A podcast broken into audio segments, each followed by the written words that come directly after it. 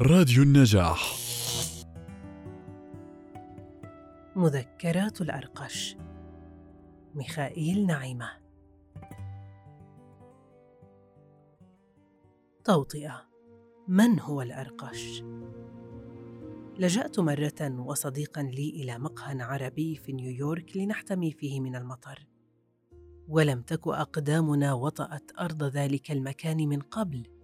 فوجدناه خاليا من الزبائن وجلسنا بعد أن طلبنا من صاحبه قهوة نتسلى بها ريثما تحقن السماء قرابها أو يخف المطر قليلا. وما هي إلا هنيهه حتى جاءنا صاحب المقهى بفنجانين من القهوة العربية ومما لفت نظرينا أنه كان يمشي متمايلا ذات اليمين وذات اليسار كالسكران أو كمن يمشي على شظايا من الزجاج برجلين عاريتين. فلم يضع القهوة أمامنا حتى ارتمى على كرسي بجانبنا وقال متنهدا وحسرتاه عليك يا أرقش. وعندما رأى علامة الاستفهام على وجهينا تنهد ثانية وتابع كلامه. أهلكني هذا الروماتيزم. لما كان الأرقش عندي ما كنت أهتم بشيء. كنت أجلس على كرسي أدخن نرجيلتي وأقبض فلوسا لا غير. أما اليوم فأصبحت مضطرا أن أخدم الزبائن بنفسي وأن أروح وآتي. ألا تعرفان الارقش وقبل أن يسمع منا جوابا تنهد ثالثة وقال متابعا حديثه خدم عندي ثلاث سنوات. ثلاث سنوات بكاملها. أتاني في نهار مثل هذا النهار. نصف عريان. ولا ما يغطي رأسه. والمطر ينساب سواق من كل خيط على بدنه. قلت ماذا تريد يا بني؟ قال أتقبلني عندك خادما؟ فقلت في نفسي إنها حسنة لوجه الله وأنا في حاجة إلى خادم فليخدم لنرى خيره من شره. قلت أتخدم لقاء مؤونتك لا غير؟ فهز رأسه بالقبول. حينئذ أخذته وأدفأته وأطعمته وجففت ثيابه وبدأ يشتغل. وما هو إلا يوم أو يومان حتى أصبح يعرف عن الشغل قدر ما أعرف مرتين. بعد شهرين جعلت له مرتبا شهريا قدره عشرة ريالات مع أكله وشربه. وبعد سنة رحت أعطيه خمسة عشر ريالا.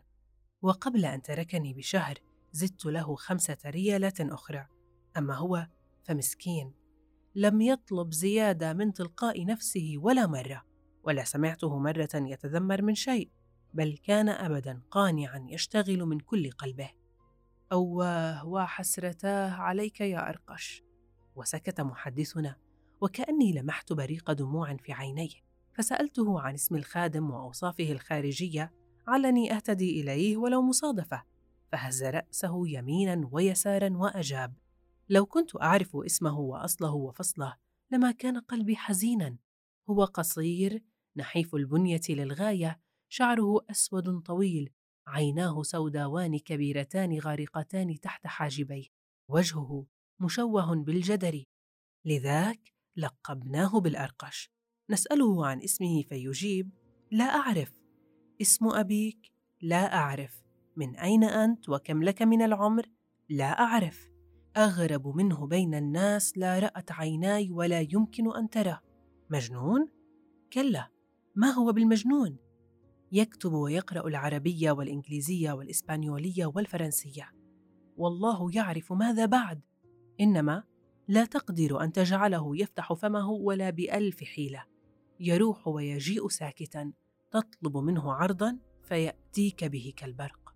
ولكن ساكتا خدم عندي ثلاث سنوات فما كان يكلمني أو يكلم الناس إلا نادرا بأكثر من نعم ولا وحين لا يكون عندنا زبائن كان يجلس وحده على كرسي ويسند رأسه بيديه ويأخذ يحملق في الأرض أمامه ساعة ساعتين وهو لا يكاد يتحرك كأنه مسمر في مكانه أو كأن عينيه في زجاج. لا لا أغرب من هذا الرجل ما رأيت ولن أرى.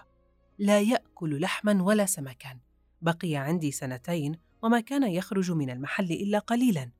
أما في المدة الأخيرة فقد أخذ يروح ويجيء.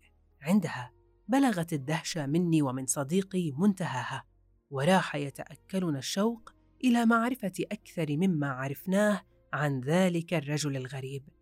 فسألنا محدثنا أن يطلعنا على عنوان البيت الذي كان يسكنه خادمه فنهض للحال وقادنا إلى وراء حاجز من الخشب في مؤخر المقهى.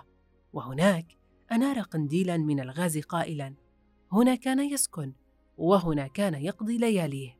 تأملنا المكان حولنا فإذا به مزدحم بصناديق من الخشب وعلب من القهوة مبعثرة هنا وهناك وزجاجات مرطبات ومشروبات روحية.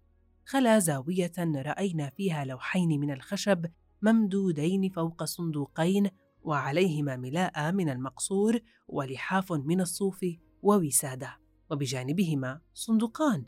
الواحد فوق الآخر مغطيان بجرائد عربية فوقها زجاجة من الحبر وبجانب الزجاجة قلم. وفي زاوية أخرى مغسلة ومستودع للفناجين والصواني والكؤوس وموقد غاز لأعداد القهوة. فتضاعفت دهشتنا لما رأيناه. وسألنا صاحب المقهى متى ذهب خادمه ولم يرجع فأجاب أن قد مر أكثر من أسبوعين على غيابه. وإذا حاولنا أن نعزيه بقولنا إن خادمه قد يعود قريبا هز رأسه طويلا وتنهد عميقا وقال مات الارقش مات!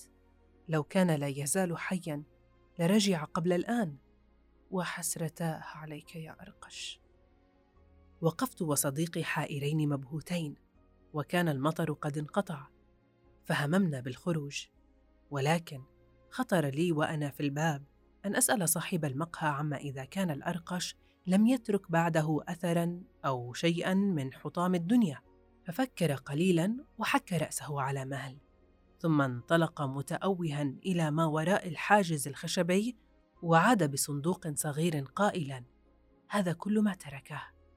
وقبل أن نسأله أمرا، فتح الصندوق فإذا فيها كتاب العهد الجديد ودفتر بسيط. فتناولت الدفتر وإذا بي أقرأ على غلافه كلمة مذكراتي، مكتوبة بأحرف كبيرة.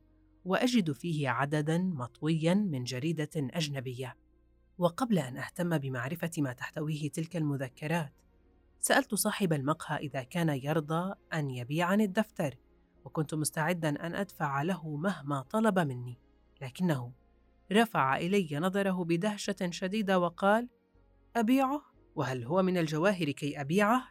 إن هو إلا دفتر بسيط. بارك الله لك فيه. فصاحبه وحسرتاه عليه. راح ولن يعود. أما أنا فلا كتابة ولا قراءة. بارك الله لك فيه يا أفندي.